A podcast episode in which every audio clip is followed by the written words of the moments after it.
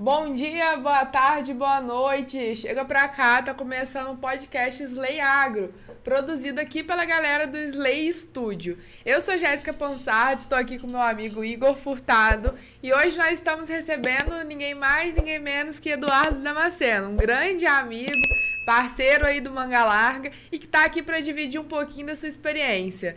Eduardo, Dudu, muito bem, obrigada bem. por aceitar o nosso convite. Estamos felizes em ter você aqui, falar de cavalo, falar de poeira, de julgamento, que é o que a gente gosta de ouvir. Então já chega se apresentando, falando quem é você, de onde você é, o que, que você faz da vida. Além então... de sucesso. Então, é, primeiramente gostaria de agradecer ao convite, a Jéssica, ao Igor, é, a toda a produção aí do, do estúdio. É, falar que é uma honra estar participando de, desse episódio do podcast. É, sem sombra de dúvidas, é, esse fomento é essencial para para nossa raça, uhum. para nossa cidade, para nossa região, então, enfim, para para tudo. Então, creio que, que é bem bacana, bem válido esse bate-papo. Eu creio que... É. é. Ah, é. Eu tenho um pouco desse, dessas aqui também. É, então, para quem não me conhece, meu nome é Eduardo Damasceno, sou natural de Volta Redonda, né? Nessas, hoje em dia faço sucesso nessas andanças da vida, né? Já residi alguns anos em Minas, é, especificamente na cidade de Brumadinho, né? É que antes de, da carreira do, do agro, do, do cavalo, eu já me arrisquei ah. no futebol. Aí não deu certo, voltei pro agro, né? Tô aí de, de novo. Uhum. É, mas voltei pra Volta Redonda, atualmente agora residindo aqui em Valença, né? Pra fazer faço faculdade acadêmica de medicina veterinária aqui na Faculdade de Valença. Tô terminando aí a, a faculdade. É, e sempre, desde o começo da faculdade, sempre visando essa, essa parte da... Do, do cavalo, da equidicultura e do, do julgamento, principalmente voltado para raças machadoras. E assim, como é que você, você falou aí, né, que você, antes você estava no futebol, você veio pro cavalo. Eu é. também fiz um pouco desse percurso, eu estava no jornalismo esportivo e vim pro, pro Mangalarga. Mas conta como foi essa transição, de onde que surgiu o cavalo, se já tinha, se não tinha.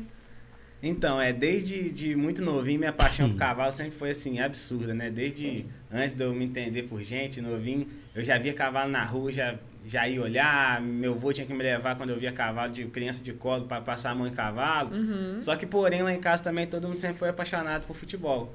E como toda boa criança, sempre gostei de ir pra pracinha jogar bola, comecei a jogar, jogar bola brincando na, na pracinha e isso foi virando, foi virando profissional, fui... Fui gostando do esporte, fui ficando bom no esporte. Isso, jogava qual posição? Eu era goleiro, você acredita? Que isso? Eu era né? goleiro. Mas futebol de campo mesmo? Futebol, é, comecei no futsal, joguei até o sub onze no futsal, depois subi o futebol de campo uhum. e fui bem no futebol de campo, joguei, joguei dois anos de futebol, três anos de futebol de campo aqui em Volta Redonda. No Voltaço? É, não, joguei na, na, na escolinha, afiliada do, da escolinha do Vasco. Entendi. Aí joguei lá e aí assim que, que começou a dar certo, comecei a, a me despontar, fui pra, pra Brumadinho, para o centro de formação de, de atletas. E de lá, aí foi, foi dando certo, dando certo, até que eu tive uma, uma lesão na, na virilha, já não estava dando mais certo de jogar, já senti um pouquinho de, de incômodo de também para jogar. Aí resolvi parar Depois com... Depois é só na injeção, né? Cara? É, só na injeção. Aí, aí resolvi parar com lá para os meus dezesseis, dezessete anos e retornei. Mas assim, sempre quando eu podia, uhum. eu sempre jogava bola fora, mas quando eu podia, eu vinha para casa, para a fazenda. Quando eu jogava aqui, era quando eu não estava no futebol, não estava na escola, estava na, na, na fazenda, assim, do, do meu, de um tio, de um vizinho, de alguma coisa, que sempre morei mais perto da, próximo da zona rural. É, aí, quando fui pra, pra Minas, sempre voltava pra, pra cá nas épocas de julho, principalmente das férias, pra, que eu sempre fiz a Romaria, tradicional Romaria, né, de Volta uhum. Redonda, Aparecida do Norte. Do Norte. É, já tem dez anos que eu faço essa tradição todo ano, não, uhum. não abro mão de fazer, que pra mim é muito gratificante. É, isso aí te dá força, tem que tocar. É, né, não, com certeza, eu faço questão de tirar uma época do ano pra me fazer que... isso, que é um...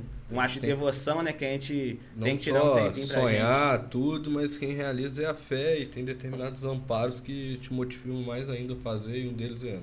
Com certeza, também, é a fé. Nossa que... Senhora Aparecida e determinadas outras. Isso. Mandou bem pra caramba. Isso aí, a fé não, não deixa a gente parar nos momentos mais difíceis da nossa mais vida. Difícil. Que eu tive um momento difícil que foi ir pra fora de casa e aí... Uhum. Eu também saí de casa Deus, muito cedo. Deus ajudou, eu saí de casa com quatorze anos. Eu também. Fui para quinhentos quilômetros longe de casa e minha mãe foi comigo. Minha mãe me deixou na porta do clube e falou, então, É, é isso aí, é dá isso. Seu jeito. Ó, você tem certeza que vai ficar? Ou não, mãe, tem certeza, é isso que eu quero pra mim. E uhum. Aí ela, então tá, então tchau, tô indo. E fiquei lá, não conhecia ninguém, não conhecia nada, nunca tinha ficado fora da, dos cuidados da mãe, né? Uhum. E aí foi, mas aí quando eu decidi parar, eu voltei, é, comecei a, a focar mais nos estudos. Aí também já indo, mas aí quando eu tinha lá para os meus dez anos de idade, o meu avô aposentou e arrendou um sítiozinho. Uhum. Aí sempre soube que eu gostei muito de cavalo. Ah, vamos comprar um cavalinho aqui, vamos comprar um cavalinho ali. E eu todo dia indo lá ver um cavalo aqui, um cavalinho. A gente começou nossa criação com, com dois animais, um cavalo castrado e uma égua. Uhum. E, inclusive essa égua que, que a gente começou a, a criação nossa, que é mãe da, da nossa maior campeã de, de, de prova que a gente tem lá em casa. Uhum. É essa égua que a gente começou a criação lá em casa. É égua castanha? Não, é égua tordilha. É uma égua tordilha. Aí começamos lá com um, dois, aí quando a gente foi ver, aí eu sempre nessa de estudar e uhum. trabalhar com cavalo, estudar e montar cavalo, estudar e montar cavalo, quando foi ver a gente já tava com quarenta animais em casa. Nossa Senhora! É, aí compramos um, o nosso sítio onde a gente reside, tem uns animais e mora hoje também, em Volta uhum. Redonda. É, aí começamos aí com essa paixão louca, eu sempre gostei muito de andar a cavalo, de montar. Uhum. E aí, com, quando eu tinha lá meus dezesseis, dezessete anos, nunca tinha ido numa exposição, não sabia o que, que era. Uhum. Fui numa, por acaso, eventualmente, uma em Barra do Piraí, fui numa, numa exposição e simplesmente me apaixonei. Falei, é isso que eu quero, eu quero seguir nisso. Não sei como, se é como criador, se é como treinador, como que é, mas eu quero seguir nesse ramo. Queria trabalhar na área. É, e aí, de, de lá pra cá, eu fui treinando meus animais, foi dando certo e eu fui entrando nessa, nesse ramo de, de cavalo de pista. Hoje são quarenta cabeças. Não, hoje a gente deu uma diminuída por conta de eu, de eu vir estudar fora, aí meu avô tá sozinho lá. Agora a gente tá contando com vinte animais lá no plantel. Uhum. Mas antes é quando eu... E vocês aí... criam também... Fazer o multiplicamento, a multiplicação genética lá também. Sim, sim. A maioria dos nossos animais são nascidos em casa. A gente Mas comprou o... algumas matrizes, garanhões. É produtor, você sempre compra sêmen. Então, é. A gente começou lá em casa com um garanhão, com cinco egos no garanhão. Depois, com aquelas filhas daque, daqueles cavalos, a gente foi. E aí, agora começamos usando o sêmen de cavalo de fora. Uhum. Para fazer uma abertura sanguínea lá. E aquela pergunta que não quer calar... E aí, qual linhagem que você gosta mais aí? Qual cavalo que você tem usado? Ah, é como a gente sempre fala, né? A receita caseira, né? Que nossa raça é do sul de Minas, então a gente gosta bastante de um favacho, de um J B. A gente não abre mão. Quando a gente usa muito J B, que falta um pouquinho de temperamento, dá uma, um choquezinho de cinquenta e três, lobos. A gente vai seguindo nessa, mas não pode deixar de ter a característica de um favacho, de um J B dentro de casa, né? É. De jeito nenhum. Favacho, Favax Estanho, não tem? É, Favax Estanho, Favax Diamante, Diamante. Sempre nessa linha. Favax Estanho já vem na, na, na linha do Fator. Aí a gente não, não gosta de perder essa característica, não. É sempre Fator Cavalo Retá. Isso. Mas eu não entendi direito, parece que eu li que ele tem um choque de Campolino lá no fundo, já fala nisso. Ah, então, ac acredito que, que tenha, né? Um, porque a nossa raça é, ela é uma raça ainda em formação, né? Então ela vem... Ela vem de uma formação de várias raças, né? De animais que vieram junto com a realeza. Uhum. Aí vieram os animais alter real, que, do, de, do Lusitano, né? Cruzaram com éguas, da, com éguas regionais. E aí se deu a raça Mangalarga Marchador, que primeiramente se buscava um, mais, animais melhores de sela, né? Menores de porte, que, com mais rusticidade, que aguentava fazer... No, na época isso eram viagens mais longas e a, principalmente a nossa raça surgiu para caça ao veado, né? Hum. Que era uma, um esporte, né? Que a realeza muito usava, o pessoal aí, daqui muito usava. Teve pra... uma época que eles achavam que faltava velocidade, botou paulista.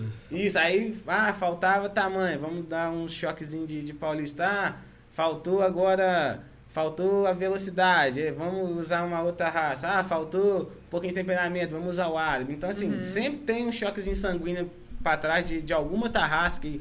se caracteriza mais, a gente está sempre buscando agora o nosso padrão racial, a nossa identidade, mas como ainda é uma raça em evolução, creio que ainda tem bastante choques em genética de outras raças. Eu gosto muito do Mangalarga Marchador, mas eu ainda sou meio a moda antiga de ter marcha picado, marcha de centro e marcha batida. Isso. E eu vou me dizer, não, eu gosto muito da marcha de centro, sabe? Sim. É tipo uma picada com mais amplitude. Uhum. E eu vi muito isso lá no sul de Minas, eu também fiquei uma temporada... de três para quatro anos lá em Varginha. Três Corações, depois. Que acabou de ter exposição agora, né? É, do criador em Varginha. Criador. Varginha. O parque de exposição lá é muito bom, grande, pô. Uhum. Muita estrutura. Os meninos de lá que organiza, que é até a família Botrel lá, pessoal uhum. bom pra caramba. Pessoal da Porteira de Taba. Porteira de Taba. Eu, eu não ia muito pra parte de cavalo lá não, mas eles criam um Senepol e, uhum. e acabava que eu ia lá passar o ultrassom, fazer o trabalho, seminar. Foi uma época muito boa também. É, e você comentou também que foi entrando mais como é, peão mesmo nesse meio, montando, indo para as poeiras. Como é que foi esse início? É, em quem você buscava se inspirar? Que, como que você estudo, estudava, né, treinava os animais? É claro que a gente sabe que através do julgamento dos juízes, seja uma poeira, seja uma copa, né, oficial, da A B C C, chancelada pela A B C C M M, a gente sabe que ali o que o juiz fala realmente é válido de você geralmente gravar e, e observar em casa, fazendo no dia a dia. Mas como é que foi a experiência para você nesse início e como tem sido a evolução? Então, é, eu, igual como eu falei, eu fui na primeira exposição e falei, eu quero mexer com isso. Uhum. Não sei como ainda, mas quero. Aí foi aonde eu já tinha alguns animais que eu usava para cavalgada, alguns animais que, que, eu, já, que eu já usava para romaria, inclusive, né, que, eu, que eu viajava. É, aí eu falei, como que eu vou usar esse plantel que eu tenho aqui em casa, adaptar para essa modalidade nova, para mim era modalidade nova, esporte, uhum. que eu nunca tinha... ou é, ido no concurso de marcha, não sabia qual que eram os quesitos, os critérios, o que que se enquadrava um bom cavalo de, de marcha, de, uhum. de pista, um bom cavalo de marcha de sela, que hoje em dia eu já compreendo muito mais que é, tem, você tem que ter cavalo bom, você não tem que ter cavalo de pista, cavalo de viagem, cavalo de, você tem que ter cavalo uhum. bom em casa.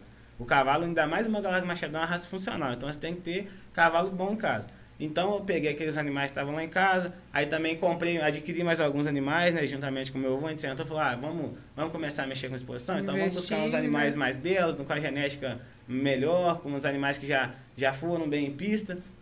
Aí começamos e compramos animais para fazer prova, aí como todo começo, né, a gente erra bastante, compramos alguns animais até errados. Normal isso. É o normal, normal do começo, a gente errou. E por incrível que pareça, a gente começou, o nosso melhor animal de pista no nosso começo foi uma potra que estava lá em casa, filho dessa época que eu comentei no começo, que estava lá a pasto, que a gente, ela nasceu, a gente selecionou ela no nascimento para cavalgada, que era o nosso, nosso hobby. A gente pegou aquela potra e falou, ah, pô, vamos lançar para ver o que, que, que, que vai dar. E uhum. ela, nas, ela nasceu num lote de cinco potras. Só que ela sempre foi a mais feinha, a mais empirradinha, que não, não, não crescia. Aí o pessoal foi comprando os outros mais bonitos e ela foi ficando. Aí teve um dia que a gente foi buscar, que eu fui buscar uma, uma égua para me fazer um passeio no, no pasto, ela veio atrás, aí eu fui espantar para ela sair de perto da égua, né? Ela desceu marchando e falei, aí ó, não tá muito longe do que eu vi na, nas provas, do que tá nas provas não. Peguei aquela potra pasta, na época assim, é, as pessoas mais, mais velhas, né, igual meu avô, assim, ah, não, não, falei, não, vamos prender essa porta pra, pra me mexer pra pista, ele, não, que não sei o que tem, não vai dar, nascido aqui em casa mesmo. Aí eu ia nela, buscar ela no, no pasto, trazia pra casa, montava, depois soltava de novo, aí com muito custo consegui é, fazer ele aprender os, os animais, aí prendi ela, amansei, quando eu tava, já tava acabando de amansar ela, eu mesmo que amansei. Quando tá acabando de amansar, ela teve uma lesão na perna, o pessoal, ah, vende, sacrifica, não sei o que tem. Aí nós fomos é, cuidando dela, falei, não, não vou vender, não vou, não vou sacrificar, vou, vou largar aqui. Aí ela melhorou, aí quando ela melhorou, com uma semana eu montei nela, falei, vou levar numa prova, lá em Barra do Piraí. Uhum. Pessoal, você é doido, não sei o que tem, falei, vou levar. Aí levei ela nessa prova, aí o pessoal chegou aí no parque de exposição, cheguei um dia antes, o pessoal, o que, que você está fazendo com essa égua aqui? Você uhum. não tem documento, você não tem papel, é feio, não sei o que tem. Falei, ah, eu vim participar. Uhum. Aí, graças a Deus, ela foi campeã de marcha, foi reservada campeã dos campeões da prova.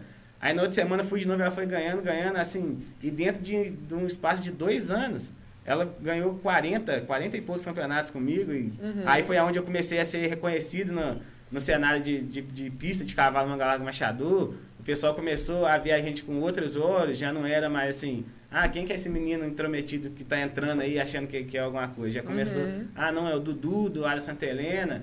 É, você perguntou como que eu fiz para entrar, para começar como peão. Assim, eu sempre acho que na vida, é assim, a gente, a gente pode querer ser alguma coisa. Uhum. Aí tem a pessoa que já nasce com o talento natural, com, com o dom daquilo, Sim. e tem a pessoa esforçada que ela vai buscar conhecimento, vai buscar técnica, vai buscar a forma correta de executar aquela função. Com certeza. E eu sempre fui desse de buscar, de, eu, tudo que eu sempre tive vontade de fazer na vida até hoje, graças a Deus, eu consegui fazer, que eu vi assim, ah não, eu não tenho o talento daquele menino ali, não tenho a, a, a montada daquele menino ali, mas eu vou procurar saber como é que faz. E uhum. nisso aí é onde entra agora os amigos, os parceiros que me ajudaram muito quando eu, quando eu comecei a, a montar, que é o, o Betinho, uhum. Betinho Furtado lá de Volta Redonda, é, o Caio também, que lá que andava junto com, com o Betinho, Caio Figueiredo. Caio é um gordinho? Não, não, o Caio é um... Não... Que andava com, com aqueles meninos lá do Parque de Exposição, não, né? Não, não, ele é, anda, ele é lá de Volta Redonda, começou é. com, com o Betinho, hoje tem um centro de treinamento lá também. Eles chegaram simplesmente, eu falei, ó, eu quero começar. Eles falaram, não, você quer aprender? A gente vai te passar o que uhum. a gente pode. E nisso eles foram passando. Com o Marcinho você tem muito contato? Lá Marcinho, Guimarães também, agora pro, pro, uhum. quando eu comecei é, também, busquei muito, muita informação com ele. Marcinho é o mestre do cavalo aí, né, já tá anos aí no cavalo, antes do mesmo de eu nascer, Marcinho já tava, uhum. já tava aí despontando aí no cenário do, do, do Mangalarga Marchador, né. Uhum. Aí eu comecei, eu falei, não, eu quero aprender, eu quero. Na época o Betinho trabalhava no, no Aros, lá, Aros Recanto da Mata, lá em Volta Redonda. Uhum. E ele falou, não, se você quiser vir, quiser aprender, quiser, quiser mexer aqui com a gente, no dia a dia, você, você pode vir, que eu vou te ajudar, vou te receber. Uhum. É, e, e ele me ajudou muito, né, né, nessa época. Eu lembro que eu, eu não, não dirigi ainda, muito novo, né, tinha dezesseis para dezessete anos.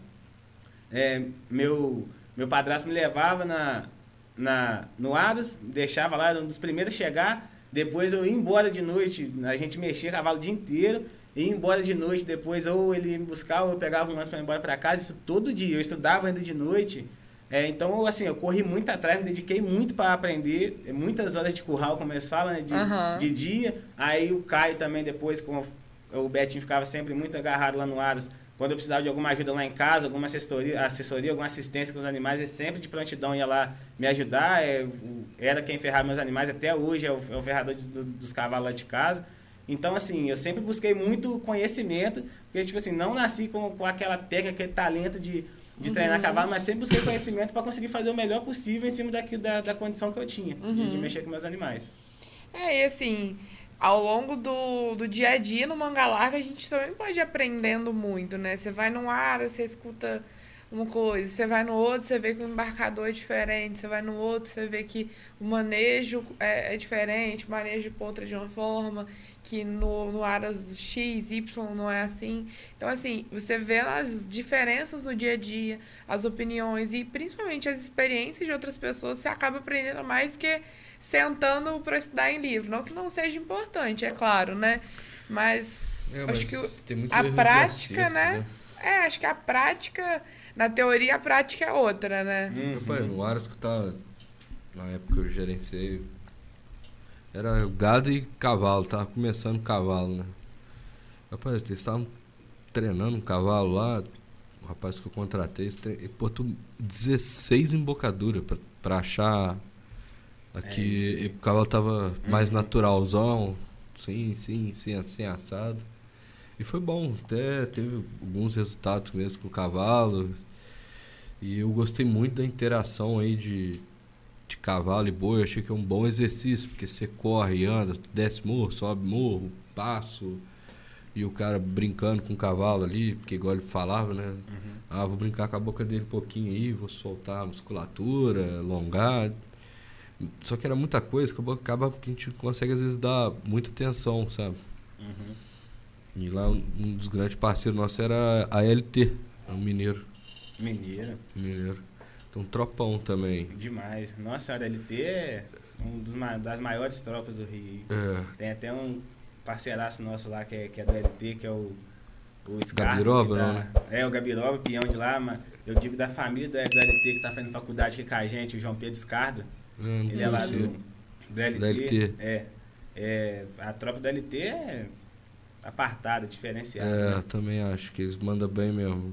E é um apaixonado também, que igual você, igual eu sou em vaca de leite, eu acho que isso aí é, é o caminho. Lógico, tem persistência, dedicação, igual você uhum. falou, o seu esforço de dedicar o momento para você ficar lá no Aras o dia inteiro. Eu, eu acho muito legal, sabe? Mas eu acho que isso aí só, só vai acontecer se você tiver paixão. Com certeza. Igual você tem, igual eu tenho, igual a Jéssica tem. Nas... Uhum. Então, assim, eu acho que talvez seja... A mensagem desse podcast talvez seja de, de ter paixão e se dedicar ao máximo, né? Tem que ter paixão, tem que, tem que gostar do que faz. É, porque, assim, a, o, hoje em dia o maior erro do pessoal é que o pessoal olha o, o produto final, que é a pista. Aí, sim, então, vê o apresentador lá limpinho, apresentando cavalo lá quarenta minutos, ganha a faixa no, no momento de fama. Aí, beleza, todo mundo quer virar apresentador de cavalo. Só que não vê o dia que o cara tá lá na chuva, no barro, amassando barro com, com o cavalo. Uhum. Não vê o dia que o cara tá lá debaixo do sol quente, até com as vistas até escuras, é, treinando o cavalo também debaixo de sol quente. O cara não para pra almoçar. Às vezes o cara chega em casa e não conseguiu ajeitar um, um, um cavalo. O cara não, não janta, o cara não dorme direito, querendo voltar pro Aros pra, pra ajeitar o cavalo. Às vezes tem um dia que, que garrou um pouquinho mais, tem que ficar até mais tarde, virar a noite trabalhando. O, o cara tem que agarrar. Então, assim, o pessoal está muito acostumado a ver o produto final, que é a pista, é ver o cavalo pronto. Mas aí a pessoa, será que a pessoa está disposta a pagar aquele preço para chegar no produto final? Que é o trabalho do dia a dia, que é trabalhar no sol, trabalhar na chuva, é, aguentar. É, quando, como a gente fala, igual a Jéssica falou, que a, tem a parte teórica e a parte prática, né? Que uhum. tem que andar alinhado. E a gente fala que no cavalo, nosso melhor professor é o próprio cavalo. Uhum. Igual você falou o negócio das dezesseis embocaduras para o cavalo, cavalo aceitar uma, é que a gente tem a teoria que quem escolhe a embocadura é o cavalo. É ele que vai trabalhar com a embocadura. Uhum. Então, quem escolhe a embocadura é o cavalo. Você vai tentando ajustar, você vê qual embocadura vai ter uma função melhor para ele, mas no produto final, quem vai ter que ficar confortável com ela ou não, quem vai aceitar ela na, na boca ou não, é o cavalo. Então, assim... É, a gente tem que ter a, a teoria aliada à prática, uhum. por, é, porém, o me, nosso melhor professor sempre vai ser o cavalo. Cada cavalo é de um jeito. Tem um cavalo que tem um lado melhor, tem um cavalo que tem um lado pior. E igual você falou, da, da, que é muito importante, ainda mais quem tem, que é aliar o cavalo à lida do gado. Eu acho excepcional esse tipo de trabalho. Eu acho que ajuda na musculatura, ajuda no, no, na potência, ajuda na resistência, que hoje em dia a gente tem muito cavalo bom de marcha. Mas cavalo que não aguenta fazer prova, é, não uhum. aguenta fazer prova. Agora você vai pegar os cavalos que sim. treinam, que treinam em campo, que, que faz, que campeia gado, que, que tá lá na, na lida todo dia. Aquela prova de quarenta minutos, uma hora rodando em linha reta, pra é eles nada, não dá, é, é, eu nada. Também penso assim. Uhum. Então, assim, também acho que é um trabalho muito válido. É, ao tempo que você tá cercando um boi aqui, querendo ou não, você tá treinando destreza do seu animal, você tá soltando uhum. movimento de espada, movimento de garupa. Então, assim... Acho muito válido também essa mexida do, do boi aliado ao cavalo. E vai de acordo com o que você falou, né? Porque, por exemplo, em, em, outros, né, em outros animais, a gente vê que, por exemplo, no, no outro podcast que a gente estava falando, né? Tem, tem, tem, tem touro que você vai usar para pista, tem touro que você vai usar para reprodução, tem touro que você vai usar para tal coisa. E no cavalo, né? Como você falou, e é uma coisa que eu concordo, e, assim, no meu T C C da faculdade, entrevistando o Bruno do Aros H D, que fica lá na Bahia. Isso. Ele sempre falou não, que cavalo é pra montar. Cavalo, Bruno, isso aqui já, o cavalo tem que montar. Cavalo é pra montar, não é pra isso, pra aquilo. E a história deles também é muito... Da, da criação e da relevância que eles têm hoje também vai de encontro uhum. com isso que você tá falando pra gente, né? De, a gente, eles tinham um cavalo bom pra ir encavalgado, não pra, pra ir pra pista. A pista, a venda, foi uma consequência do... Da bo, do, do bom olhar que eles tiveram para os animais, né? Com certeza, é o que eu falei. Como, quando você vai buscar um cavalo, seja para pista, cavalgada, para reprodução, para campear gado, falando do, da, do Mangalarga Marchador, uhum. você está buscando o quê? Um cavalo bom de sela. E para um cavalo ser um cavalo bom de sela, ele tem que ter as qualidades da marcha, que é o que a gente busca na pista, que é o que a gente busca na sim. cavalgada. Então, assim, primeira coisa que você tem que ter é um cavalo bom. Você tem que ter um cavalo bom. Aí depois entra um cavalo bem treinado, um cavalo bem alimentado, bem experimentado. Mas a primeira coisa que o cavalo tem que ser é um cavalo depois bom de marcha. Depois que você vai abrir uma especialidade é. ali e definir para que, que ele vai ser usado isso. de fato, se você né? tem um cavalo, ah, meu cavalo é de pista, só meu peão que monta. Como assim? Uhum. Tal, tem alguma coisa que tem de errado. Porque uhum. até numa prova não é só o peão que monta, o árbitro monta, avalia. Uhum. Em provas maiores como Nacional, C B M, Criador, são mais de um árbitro que monta, então são... Três a cinco mãos diferentes uhum. pegando na rede do seu animal. Então, como que só seu peão monta no seu uhum. animal em casa? Não existe, né? Não, então, assim, creio eu que tem alguma coisa errada. Uhum. Ainda mais agora que a, é, cada dia mais a tropa tá ficando melhor, tá ficando mais, é, mais machadeira. A raça tá numa evolução brutal. Então, uhum. assim, Cavalo bom hoje em dia todo mundo tem. O que uhum. vai ter diferencial hoje é um cavalo bem treinado, bem treinado que eu falo em que sentido? É um cavalo que todo mundo monta, é um cavalo fácil de tocar, uhum. é um cavalo que o peão monta, a, o criador monta, a mulher do criador monta, o filho monta, uhum. um amigo que vem de, da cidade, de chinelinha vaiana, ele vai pegar, vai montar seu cavalo, vai tocar do uhum. jeito dele, mas o cavalo, vai tocar o cavalo. Entendeu? Então, assim, o nosso cavalo tem que ser funcional. A primeira coisa, tem que ter um cavalo bom. Sim. E acho que a gente observa também nas provas, e eu, pelo menos, como fotógrafa, geralmente eu fico atenta a isso, as pessoas falando que, ah, o cavalo ganhou porque é do aras tal, o cavalo ganhou porque tá na mão do fulano de tal, uhum. é, ah, porque veio do lugar tal. E, e só que a gente percebe que, se, por exemplo, você pega um aras aí que tá, tem cinco, dez anos ali na, na, na área do Mangalarga, o cara tá indo poeira, investindo dinheiro, porque assim, não é um, uma coisa que você faz pra você ter um retorno financeiro, não é uma coisa que você faz porque você é maluco, né? É, o cara tem Trabalhar que gostar. Trabalhar com um cavalo né? tem que gostar ou ter uns parafusos a menos, porque não, o retorno do investimento no animal em si não vem, porque se você compra, por exemplo, um potro, quantos anos você vai ficar só alimentando esse potro antes de poder começar a mexer com ele, né? Pensando num, num animal registrado e que uhum. será cuidado da forma correta. Você vai levar a X anos cuidando dele. Ah, o, você vai ter que observar o estatuto de cada prova, o regulamento, a, o regulamento da criação de acordo com a A B C C M M, que vai mudando a cada ano hípico, porque, como você disse, a raça está em evolução.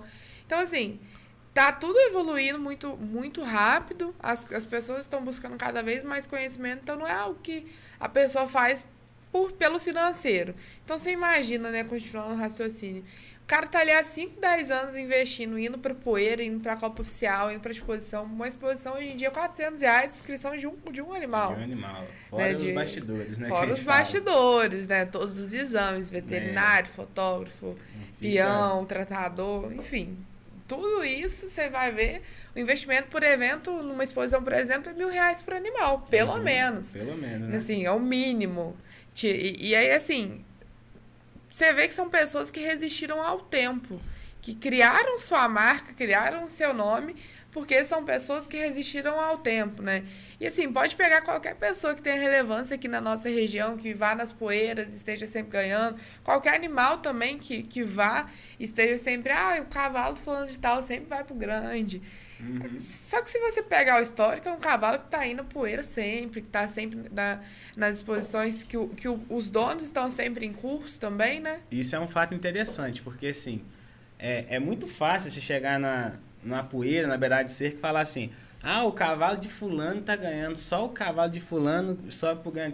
Assim, é muito fácil depositar a culpa uhum. nos outros. Falar que o cavalo de fulano está subindo porque o fulano é conhecido, porque o treinador Sim. é conhecido. É fácil é, você colocar a culpa nos outros. Mas você já olhou se o cavalo de fulano, como que ele treina?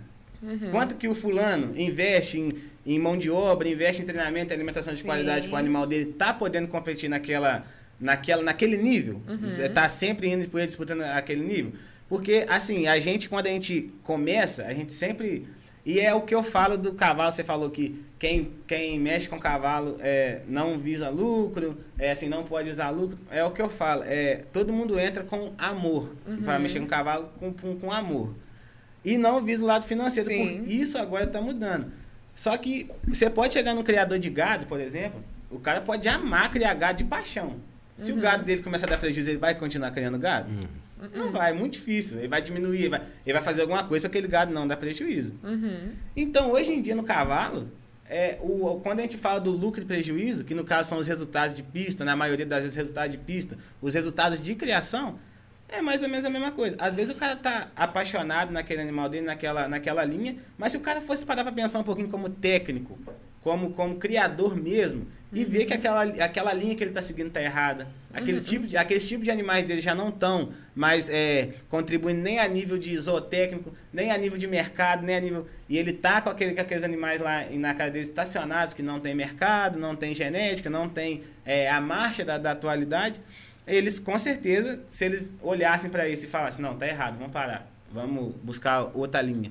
Que no uhum. caso é o criador de gado ia fazer se o gado começasse a dar, a dar prejuízo. Não, vamos parar. Então, eu acho assim, o que falta um pouquinho no, no, no cavalo é um pouco de profissionalismo, assim, é cavalo, é paixão? É. Mas vamos juntar a paixão com o profissionalismo. Uhum. Que hoje em dia a gente já vê criadores fazendo. Sim. Que aí são o caso desses criadores que tem o resultado, o pessoal vê falar, ah, é o cavalo de fulano. Mas não, você não vê, o, os, como eu falo, os bastidores do, do, do, do uhum. trabalho de criação do fulano. Hoje em dia o fulano, ele tem uma assessoria técnica de treinamento. Uhum. Ele não faz no achismo. Ele tem uma consultoria técnica de renda também, que hoje em dia a, as consultorias, hoje, as assessorias de, de gestão estão uhum. crescendo muito no Marchador. Sim. Então, sim. assim, como... E é muito importante, principalmente para quem está começando. Isso aí. Então, assim, quando você falava de cavalo, ah, é cavalo de fulano, é, é, é cavalo de ciclano, é cavalo, é cavalo. Hoje em dia eu já, eu já comecei a ouvir em áreas, visitando muitas áreas grandes, ouvi falar de fluxo de caixa, uhum. de rendimento mensal por mês.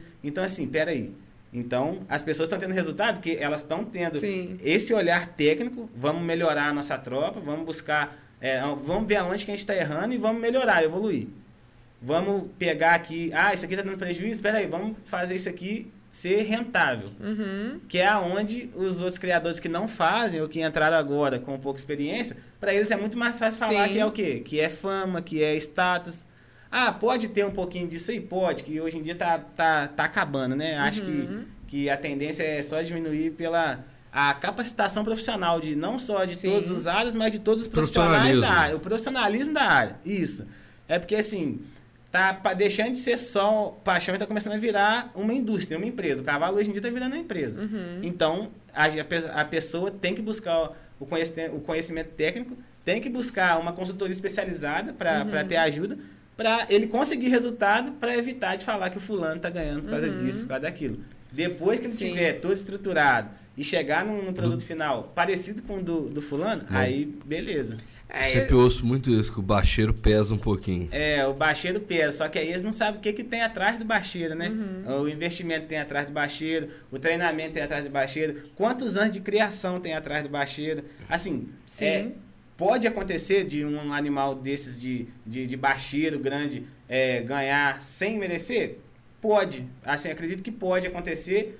Não creio que é na maioria dos casos. Hoje em dia é, mais, assim, é muito mais fácil falar que ele ganhou por isso do que dar o braço a torcer, que a, o, o animal dele é melhor. É, o que eu porque... acho difícil é, tipo assim, cada juiz tem sua opinião, seu gosto de, de, de pensamento, principalmente, de, sobre cavalo.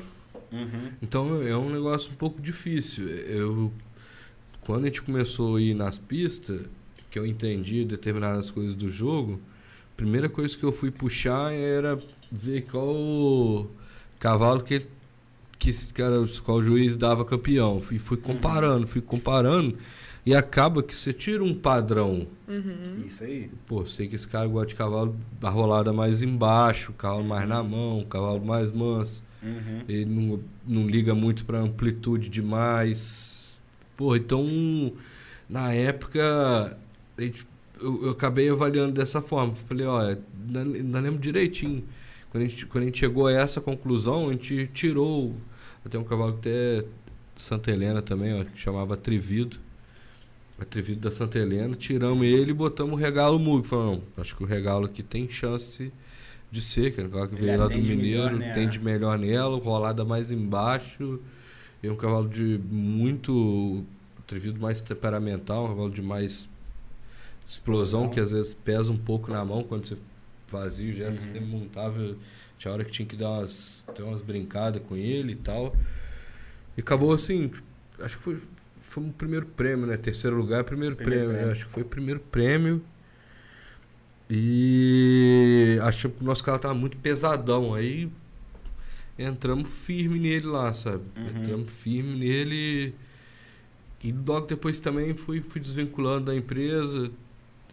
E acabou que a gente perdi um pouco o foco disso e fui priorizar as coisas que na época tava mais.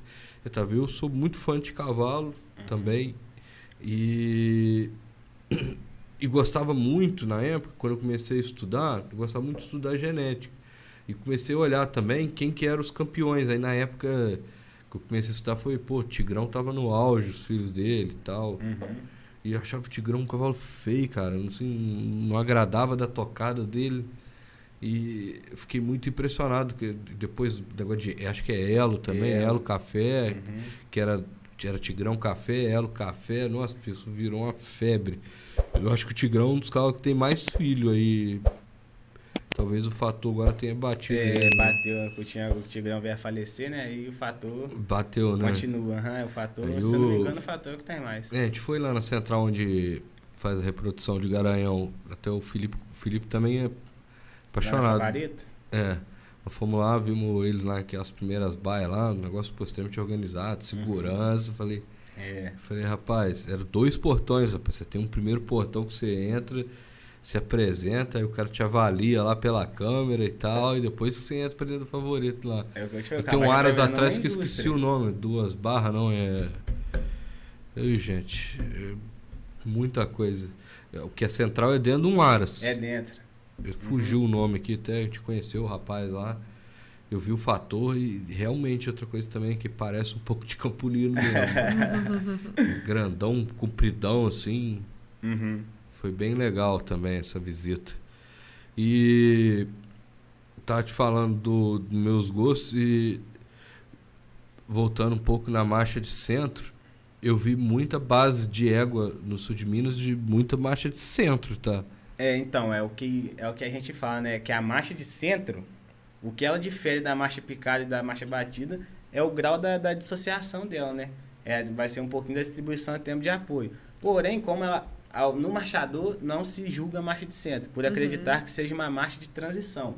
Já no, em outras raças, como no Pampa, já se julga a marcha de centro. Uhum. Então, como ela, teoricamente, o pessoal do marchador fala que ela é uma marcha de transição...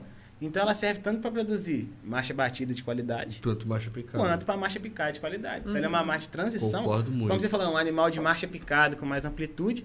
Como você pode usar, usar ele para fazer um animal de marcha batida... Com Comodidade. mais qualidade de associação... Com mais comodidade, mais comodidade de sela... Com mais, com mais... Como a gente fala, mais craque de marcha... Com uhum. mais dissociação... Uhum. Então, assim, ela pode ser usada para as duas marchas... Por isso que a marcha de centro hoje... Todo lugar que você chega e fala assim, ah, vamos dar uma olhada nas matrizes, nas doadoras mais velhando. Sempre você vai achar um animalzinho de marcha de centro. Uhum. Que, uhum. que é onde ele vai, ah, não, essa égua aqui minha produz bem a marcha batida. No criatório de marcha picada, você vai chegar, ó, oh, essa égua aqui minha de marcha de centro produz bem pra caramba marcha uhum. picada. Por quê? Porque essa marcha de centro ela pode produzir tanto pra, pra marcha picada de qualidade, quanto pra marcha batida de qualidade. Uhum. Teoricamente, teria que colocar tipo um cavalo com... Pra fazer marcha batida, com mais amplitude, assim, com mais elevação de mão, né? Isso. Seria um acasalamento ideal, né? É, eu não falo nem tentar fazer um choque. Eu não falo nem com mais elevação de, de anterior. Assim, digo mais um cavalo com mais amplitude de passado, com mais equilíbrio corpóreo, porque nada mais é do que um animal mais estável, mais equilibrado, uhum. que aonde que é que é essa marcha de centro para picada que a gente fala? É quando o animal está na marcha de centro, ele desequilibra para uma marcha picada. Uhum. Então, para a gente produzir um animal com a dissociação, com a dissociação, a dissociação tão boa quanto a do centro, porém, de marcha batida, a gente precisa do equilíbrio corpóreo do animal, para que ele consiga manter aquela dissociação sem desequilibrar para a marcha picada. Uhum. É aí que a gente vai definir um, um bom animal de marcha batida. É um animal tão dissociado quanto o animal de centro, né, ou mais próximo do animal de centro, porém com mais equilíbrio, mais estabilidade e mais amplitude na, na, na passada. É, respondeu muito bem, cara. Entendi perfeitamente. Acho que tem um feedback pra se manter nessa tocada que um cara que é, entre aspas, leigo. Uhum. Isso aí, se expressar é uma coisa muito importante. É, que a gente, que ainda mais a gente que agora tá trabalhando nessa parte de arbitragem, a gente uhum. tem que fazer o comentário, a gente comenta tem que se expressar muito é bem. É expert que cria cavalo há cinquenta, sessenta anos, mas também para quem é um tá criador começando. que tem, quer começar a criar, ou começou agora, uhum. e o cara é, é leigo, então você tem que saber dosar as palavras, saber explicar, para o cara sair de lá com um bom entendimento daquilo que você está falando. Não só isso, passar segurança e convencer. Isso. Tem que... E eu acho que muito também desse seu conhecimento técnico, da questão de buscar é, o domínio da oratória, como o Igor falou, veio por conta de querer ser árbitro, né? Se tornar um árbitro. Ah, como é eu... que surgiu isso daí e como é que tem sido? Então, é, como eu tinha falado, eu sempre gostei muito de frequentar a pista, eu sempre levava meus animais. Quando eu, como eu comecei, comecei a levar meus animais. É, mas assim, sabe aquela coisa que a gente chega no estágio, que a gente quer sempre, eu pelo menos eu sou assim, eu chego no estágio que eu quero sempre alguma coisa diferente. Uhum. Eu não gosto de, de permanecer na mesmice. Então assim, chegou no momento que eu estava treinando meus animais, entendi assim que eu estava no, no, no meu limite máximo de investimento, de, de aquisitivo de animais para a pista, então não uhum. conseguiria evoluir para uma, talvez para uma exposição nacional, tanto de investimento quanto de, de animais mesmo. É, e assim, eu queria alguma coisa diferente. E tipo assim, eu sempre gostei muito de, de, de esporte, de, de competição, de estar ali na competição. E quando eu vi os árbitros julgando, se expressando, eles, eles comentando categoria, eu falei, ah, tá aí, é uma coisa que eu, que eu gostaria de ser, que eu queria ser também. Uhum. E foi aí que, como eu disse, ah, como agora? Quero ser árbitro. Igual, queria ser peão, como? Fui buscar conhecimento com quem sabia. Uhum. Quero ser, ah, quero, quero ser árbitro agora. Então, como que eu vou, como que eu vou fazer? Comecei a buscar estágio, buscar estágio, estágio, estágio, rodar com quem, conversar com quem julgava a prova. Comecei uhum. a querer compreender melhor, que aí a gente já... Como, quando a gente treina, quando a gente quer, beleza, a gente sabe quem é o cavalo marchador, sabe o que, que ele precisa ter, mas agora, como árbitro, a gente precisa ter critério, ter quesito para seguir, então fui buscar os critérios na, dentro dos critérios da Associação uhum. do Mangalarga Marchador, qual que era o quesito de maior peso e a ordem deles. Uhum. Fui procurar também me especializar como que, como que é, campeonato é assim, ah, toca os cavalos e beleza, tem começo, uhum. tem meio, tem fim... Tem a fase seletiva, a fase, a fase classificatória. Então, assim, eu busquei primeiro compreender como funcionava o sistema de uma, de uma prova de, de marcha.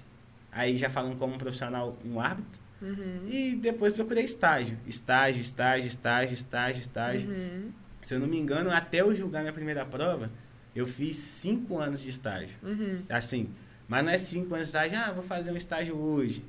Vou fazer um estágio amanhã. Uhum. Fa... Não, era todo final de semana eu estava numa prova fazendo estágio. Uhum. E assim, não era, ah, não, não vou hoje porque tá chovendo, não vou hoje porque é longe. Não, eu arrumava um jeito, eu ia. Uhum. Ah, não, tá chovendo, não quero ir, não, vou, eu tenho que ir.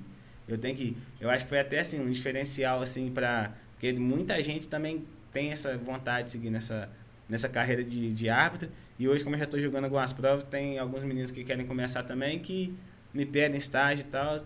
Eu falo, não, então vamos para prova tal. Ah, não, hoje não dá que é longe. Não, hoje não dá que é aniversário da minha tia. Uhum. Então, assim, eu quando eu queria, cara, quando esses me... Não, não tinha tempo ser, ruim. Não, é, era chovendo, era, ah, não, é aniversário da, da minha mãe. Mãe, amanhã a gente comemora, já tem que fazer estágio. Uhum. É, é aniversário do meu irmão, ó, mãe, outro dia a gente comemora, eu ia. Então, eu tinha aquela sede, assim, insana de, de aprender. De uhum. aprender, aprender, porque eu queria.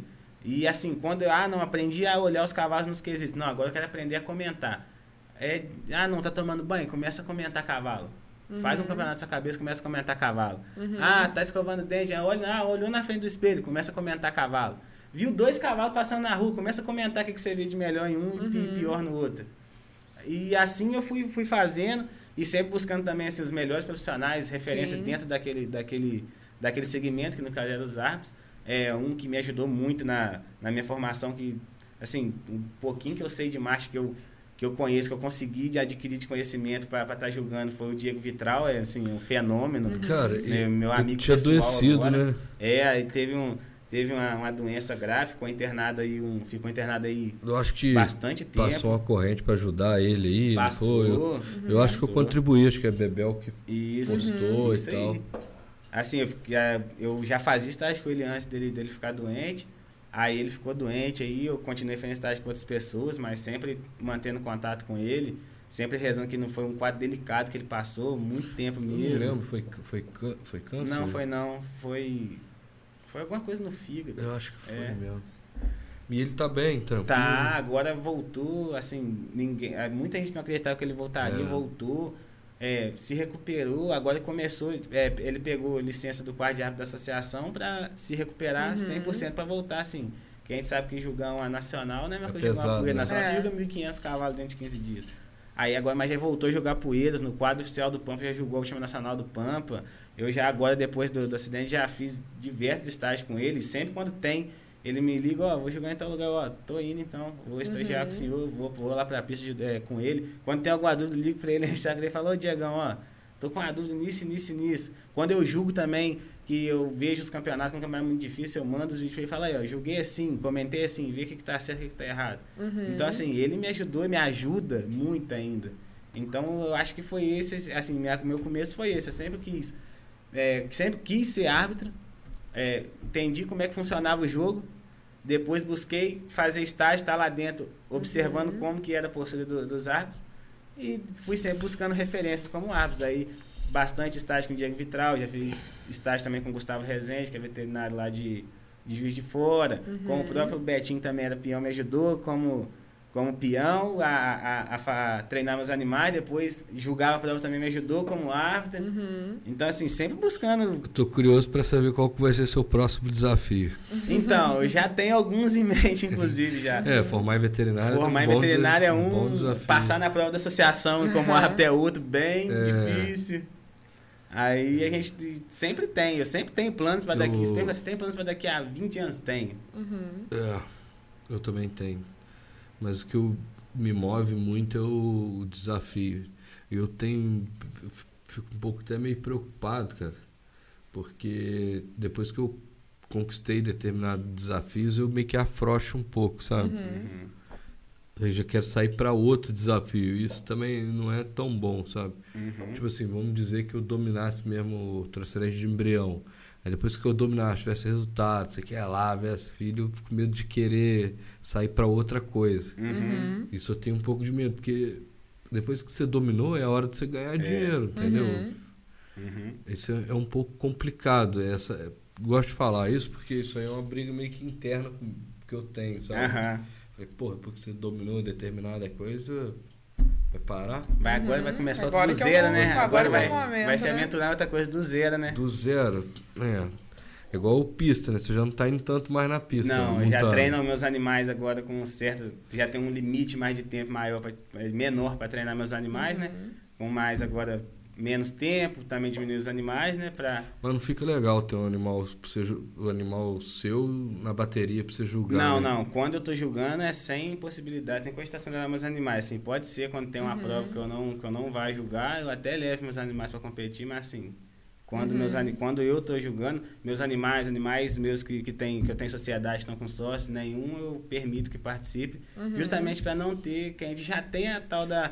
Da, da, da história do ah, ganhou porque é de fulano. Então uhum. imagina se fala ganhou porque é do árbitro. Claro, mas também uhum. não fica legal não mesmo. Fica, não fica, não, uhum. não gosta. Inclusive eu já fiz prova lá em casa, lá no, lá no Aros, duas provas, não coloquei meus animais com árbitros de fora, julgando que eu nem conhecia, chamei de fora, pra uhum. não ter essa, falar que tem influência, mas mesmo assim não coloquei meus animais, que eu acho assim, é, a gente não, não deve nada por, por certo, né? Uhum. Então assim, quanto mais a gente puder evitar, assim, é... Conversa fiada do, do, é, do pessoal, melhor, né? Conversa fiada uhum. é um negócio complicado. Eu gosto de falar clima chato. É. Uhum. Clima ruim, pô. É. Fica aquele negócio, todo mundo te olhando, você sabe o que, que a pessoa tá pensando. Uhum. É. E às vezes uhum. seu, seu animal pode, assim, pode estar tá lá ganhando toda a prova que vai, todo dia, mas se ganhou dentro de casa, ah, não, é porque tava na, uhum. tava na sua propriedade, na sua casa. Isso é um negócio muito complicado, cara. Muito complicado mesmo. Mas faz parte do charme do negócio com também. Certeza. Mas, com certeza. É até o jogo de cintura tinha ali. Tinha gente que às vezes gostava de ir na pista para discordar do juiz. Tem hum. muita gente que gosta. Isso aí ainda. É um negócio que é. dá muita discussão ali fora, né? Que acaba gerando o entretenimento do negócio, isso, né, cara? É isso. A gente tem que saber levar, né? É que a gente fala que o Mangalarga Marchador, ele é o único julgamento de todas as raças que a gente conhece, de raças marchadoras. É, tirando as raças marchadoras, de outras uhum. raças, tipo quarto de milha, P S I. Assim, tudo é julgamento objetivo. O quarto de milha é o tempo que corre, é aquele tempo ali, não tem como questionar. O P S I é aquele salto ali, saltou bem, é aquele, é aquele ponto, não tem como questionar. Derrubou uma barra, tá desclassificado. O julgamento Uau. do marchador não, ele é subjetivo. Eu posso gostar de um animal de um jeito, igual você tinha falado dos árbitros da associação. Uhum. Não que goste de animais diferentes, porque a gente tem critério a seguir. Mas um juiz pode gostar de um animal que tem um atuado melhor, um outro juiz pode gostar de um animal que tem uma amplitude melhor, que rompe com mais facilidade, e nenhum dos dois está errado, porque uhum. é o julgamento subjetivo. Sim. Entendeu? Então, assim, é onde que a gente fala que se um dia colocarem uma câmera de slay, assim, para é, slow motion, para... para ver a, a passada dos animais, ver uhum. qual que tem o diagrama melhor, é onde vai perder a graça, que uhum. a gente tem aquela graça de beira de régua, ver o que, que o juiz vai fazer, o que o juiz não vai, uhum. que é a emoção do campeonato, justamente por ser é, subjetivo. E como o julgamento é subjetivo, se é subjetivo de árbitro para árbitro, quem está de fora também, um vai gostar de um cavalo de um jeito, um vai gostar de um cavalo do outro, um uhum. vai gostar do cavalo do amigo. Então, com certeza, vai ter aquela disputa do lado de fora, Sim. tem aposta do lado de fora, tem gente criticando o juiz do lado de fora, pode ser o Nossa, pode ser o melhor juiz do mundo. Uhum. Ah, você tirou um campeonato de um, de um cavalo, de que é de um amigo de tal, e já começa a questionar o juiz do lado de fora, xingar o juiz do lado de fora, que onde você também tem que ter a cabeça boa no lugar para saber que ele está fazendo um trabalho profissional. Se o externo, você não pode se, se abalar com o externo, porque uhum. senão, senão você não consegue julgar, né, uhum. a verdade, né? É, essa pressão tem que ser trabalhada mesmo, porque não pode perder o foco. É, uhum. porque é o tempo inteiro, e tem lugares que são piores, são mais pressão, que o nível de animais, cada dia que passa, são melhores, então são animais que sempre ganham competindo contra eles mesmo. Então, uhum. assim, é, vai ter aquela divergente de opinião, um dia um vai ganhar, outro dia outro vai, só que assim, você vai ter que ter a cabeça no lugar, porque aquele que ganhou semana passada, que não ganhou hoje, ele já não vai ficar muito satisfeito com você. Uhum. E você tem que ter a cabeça no lugar, o pessoal vai vir, vai criticar, vai questionar, você tem que ter a cabeça no lugar, que você fez o certo, você fez dentro dos critérios, você fez um, a melhor. Você pode errar o campeonato? Claro, todo mundo erra. Uhum. Errar, todo mundo erra. Você não vai mais... Assim, é o que eu falo sempre, a gente pode errar por falta de conhecimento, às vezes por um...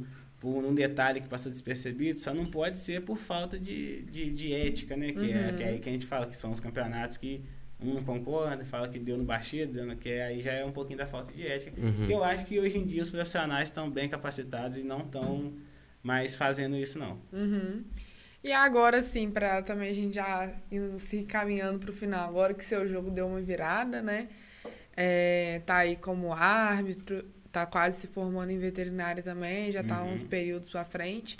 É, o que, que você pode deixar também de conselho aí pras pessoas, com base na experiência que você teve, na sua trajetória até aqui, das coisas que você foi ouvindo também, que você acha que pode fazer com que facilite o caminho das pessoas que estão vindo, né? Porque eu acho que os nossos os amigos que vêm agora, os, al- os nossos com alunos, certeza. Eles têm que nos superar, né? Com Porque senão certeza. A gente não estaria ensinando eles. Isso aí. Porque tem muito aquela coisa do professor, ah, não quero que, que esse menino que eu ensinei uhum. seja melhor que eu. Eu acho que a gente está aqui para sempre facilitar o caminho de quem vem atrás, uhum. né? Por questão de, de idade, de preparação.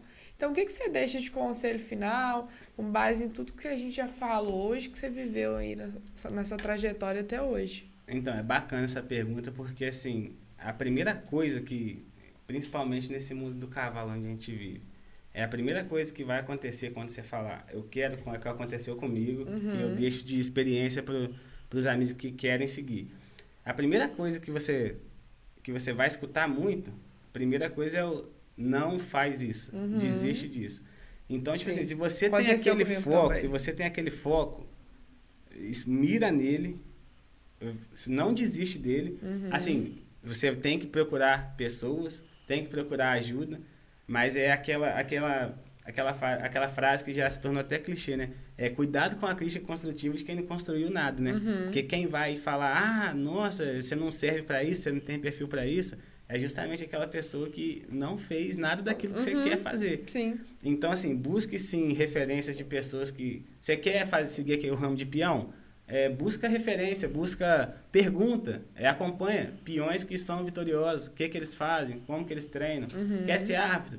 Ah, então busca conselho com árbitros, árbitros bons, árbitros conceituados, árbitros da, da associação, uhum. como que eles fizeram para chegar até lá, porque sempre vai ter alguém para falar que não vai dar certo para você fazer. Uhum. E se você escutar essas pessoas, você está enrolado, uhum. porque você não vai fazer nada. Não você vai para frente, Não, né? não vai. É, eu, eu tenho um negócio pra mim que eu sempre usei muito, tanto para quando eu fui peão, quando eu fui árbitro. Pensava, não vai dar certo esse peão, você não sabe, não sei o que tem. E aí eu virei peão e comecei a ganhar campeonato e comecei a ouvir muito elogio. E a mesma uhum. coisa de árbitro. Ah, não, não vai dar certo você virar árbitro, você tá doido, pô, como você uhum. vai fazer isso? É, aí virei árbitro. Hoje em dia, graças a Deus, tem recebendo muito elogio. É, muita prova para julgar, assim, uma ascensão muito rápida, eu diria. Uhum. Então eu sempre deixo assim de... De, de conselho pessoal, o mesmo peso que tem que ter a crítica, tem que ter o elogio. Uhum. A crítica não pode te fazer parar e o elogio não pode te fazer você achar que você está acima tá. de tudo, uhum. acima de qualquer pessoa. E outra coisa que tem muito em cima do, do, do, do cavalo, para quem está começando e tem uma ascensão rápida, os meninos que conseguem, uhum. que vai, consegue, é o tal do estrelismo. Uhum. É, não pode deixar o estrelismo chegar. Com certeza. Se o estrelismo chegar... É o que eu sempre falo, até falo comigo mesmo direto, é, converso com os meninos que andam comigo para fazer estágio na, nas provas.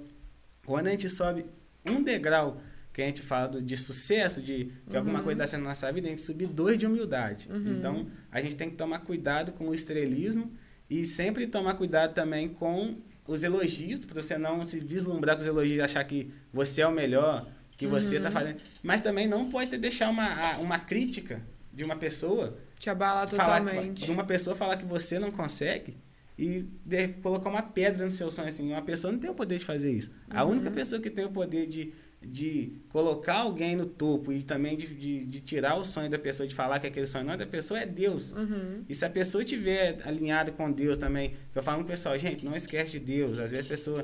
Também entra pro cavalo, o cavalo tem muita festa, é bacana, uhum. é bacana, festa, é, uhum. as, as festinhas de exposição que a gente fala, né? Uhum. O churrasquinho de exposição é bacana, é, mas também tira um tempo para Deus, alinha com Deus, que se você pegar você, Deus, e tocar uhum. para frente, sempre, busca, sempre com muita humildade, pé no chão, é, o sucesso é, é garantido. Com é, certeza. E assim, também, outra coisa que eu falo é não, não, você não medir seu tempo com o relógio dos outros. Tem gente que vai conseguir com... Eu já vi peão com quatorze anos tocando cavalo nacional, eu com uhum. dezessete começando a aprender a montar. Uhum. É, eu já vi árbitro entrar na associação com vinte e cinco anos, mas já vi entrar com trinta e poucos, quase quarenta. Uhum. Então, assim, vai no seu tempo, na sua fase, e esteja sempre preparado para quando aquela oportunidade vier. Você uhum. quer ser peão? Se prepara, porque uma hora vai vir a oportunidade, você vai falar... Eu tô pronto para aquela oportunidade. Uhum. Se eu não tiver, infelizmente... Cavalo selado só passa uma vez. Só passa uma vez. Como eu comecei a jogar a prova, assim, uma uhum. vez eu estava fazendo estágio com o Gué, o Gué, você uhum, até conheço. Teve lá na prova, o Gué Abração, um grande amigo também, já fiz estágio com ele, professor. Uhum. Tava jogando a prova com o Gué, ele falou, ó, você quer, quer, quer montar nos negócios comigo? Eu falei, quero. Ele, quer comentar? Eu falei, quero. Uhum. E jogou o microfone na minha mão, e se eu não tivesse preparado? Que eu queria uhum. ser árbitro, mas se eu não tivesse. Aí fiz um comentário de uma categoria, e a partir daquilo lá, já entraram na pista para me chamar para me jogar uma prova. Uhum. Na outra semana já me chamaram para jogar duas, na outra semana... E agora tem prova para me jogar até na primeira semana depois da Nacional. Uhum. Então, assim, você tem que estar preparado porque o momento vai vir. Você uhum. pede a Deus, Deus, me dá oportunidade, Deus, me dá oportunidade. Mas está preparado para quando ela chegar? Então, prepara, se prepara. Tá, a fase está ruim, ah, não vou conseguir... Não pensa em não, vai se preparando porque uma hora a oportunidade vai chegar. Você tem que estar preparado para agarrar ela. Uhum. Com certeza. Eu acho que você falou muito bem. Eu acho que esse podcast ficou muito marcado aí pela sua história de persistência. Te parabenizo por isso aí. Que Deus continue te abençoando muito. Sei que os desafios são grandes e não pode é, deixar de continuar. Com certeza. Eu acho Com que certeza. Ficou muito marcante aí para mim. Espero que todos vocês aproveitem da melhor forma e ouçam, você sabe, as palavras de grandes desafios aí, de várias guerras aí, né? É isso aí. E que venham mais e mais e mais, mais é. e mais. E é isso aí, cara. Não que para você... por aí, não. E outra coisa também ficou muito marcante é a paixão pelo que faz, né? A paixão pelo que faz. Eu acho que também fica marcado é, da pessoa se descobrir, né? Não, isso eu aí. Gosto disso, então segue. Uhum. Toca, toca e vambora que vai, vai dar certo. É isso aí. Até te agradeço pelas palavras aí, claro que foi que bem isso. legal. Eu agradeço, foi bem legal mesmo. Poder falar. Foi bem legal mesmo. Até muita coisa vou absorver e levar para minha vida. Pode ter certeza disso. Hum. Tá certo. Bacana. Então, muito obrigada por ter aceito o convite. Obrigada também a você que nos assistiu até agora. Se você quer acompanhar as minhas redes sociais, do Igor ou, claro, do Eduardo, nosso convidado de hoje, é só conferir aqui na descrição do YouTube. Todos os links e informações estão aqui. E a gente espera você no próximo podcast Slay Agro. Um grande abraço. Forte abraço.